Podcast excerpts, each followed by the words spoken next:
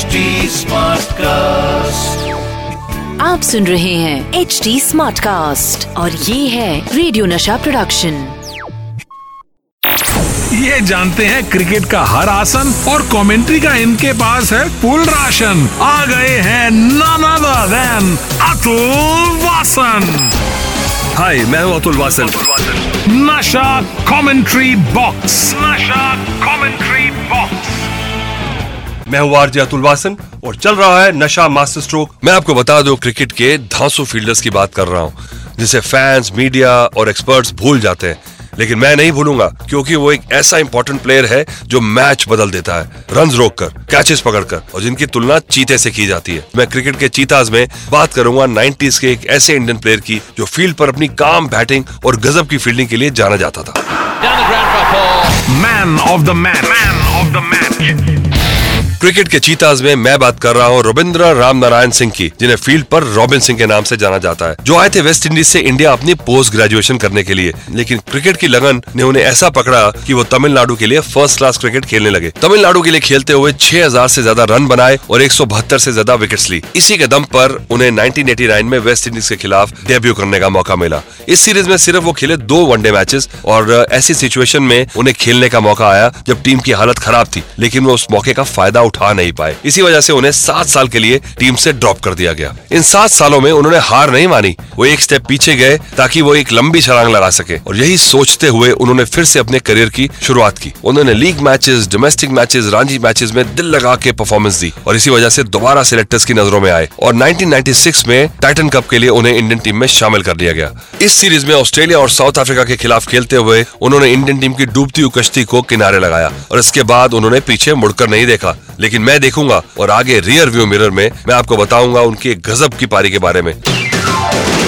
Rear view मेरा rear view मेरा जिस मैच की मैं बात कर रहा हूँ, वो 1998 का सिल्वर जुबली इंडिपेंडेंस कप का एक मैच है, जो इंडिया और पाकिस्तान के बीच बागा बंधु नेशनल स्टेडियम ढाका में चल रहा था। ये कप वैसे थोड़ा अनोखा था, जिसमें बेस्ट ऑफ़ थ्री विनर होता है, और दोनों की दोनों टीमें एक एक से सीरीज़ में बनी हुई थी। इसकी वजह से ये मैच थोड़ा पेचीदा था। तीसरा फाइनल मैच था, इंडिया ने टॉस जीता और पहले बॉलिंग करने का फैसला किया, पर पाकिस्तान के प्लेयर सईद अनवर और एजाज अहमद ने ऐसी ताबड़तोड़ बैटिंग की कि उन्होंने स्कोर बोर्ड पर 314 रन टांग दिए। शुक्र तो रॉबिन सिंह का था कि उन्होंने एक शानदार कैच पकड़ी शाहिद अफरीदी की। वरना उस मैच में तो उन्होंने अपनी पारी का आगाज़, एक छक्का और एक चौका लगाकर किया था। और अगर वो गलती से टिक जाते तो न जाने कितने और रन बन जाते। बहरहाल जब इंडियन टीम 314 रन की चेज करने उतरी तो धीरे धीरे सौरभ गांगुली और सचिन तेंदुलकर रन जोड़ रहे थे।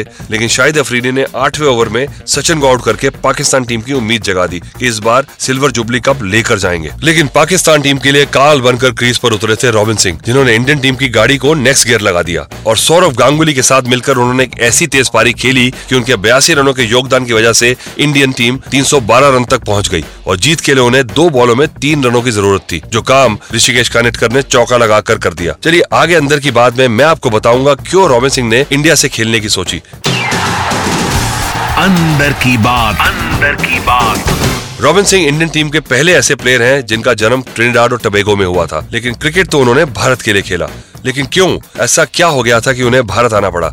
पता है आपको? नहीं? चलिए, कोई नहीं, मैं बताता हूँ। रॉबिन सिंह ने अपने क्रिकेट का सफ़र शुरू किया सात साल की उम्र में, और वो भी किया वेस्ट इंडीज में। वो वेस्ट इंडीज में स्कूल और क्लब लेवल की क्रिकेट खेला करते थे, और वो भी West Indies players Phil Simmons David Williams और लैरी गोम्स के साथ। एक इंटरव्यू के दौरान उन्होंने बताया था की हैदराबाद ब्लूज के नाम की एक टीम इंडिया से वेस्ट इंडीज आई थी क्लब मैचेस खेलने।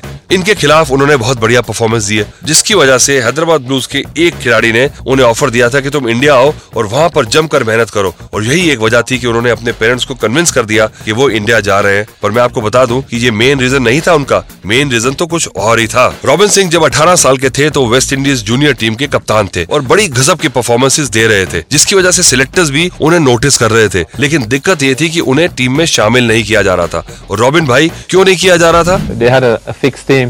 Uh, going to be there for the next nine to ten years. You have people like Gordon Greenwich, Desmond Haynes, Richard Combs, Kalicharan, who were just going out. I mean, you had all these guys who were there, and there was no way people like myself were going to replace them. There was there was no opening, and there were many other guys who were waiting in the wings. You know. जी ये था कारण चलिए आगे caught behind में मैं आपको बताऊँगा robin Singh की कंट्रोवर्सी के बारे में Caught, caught,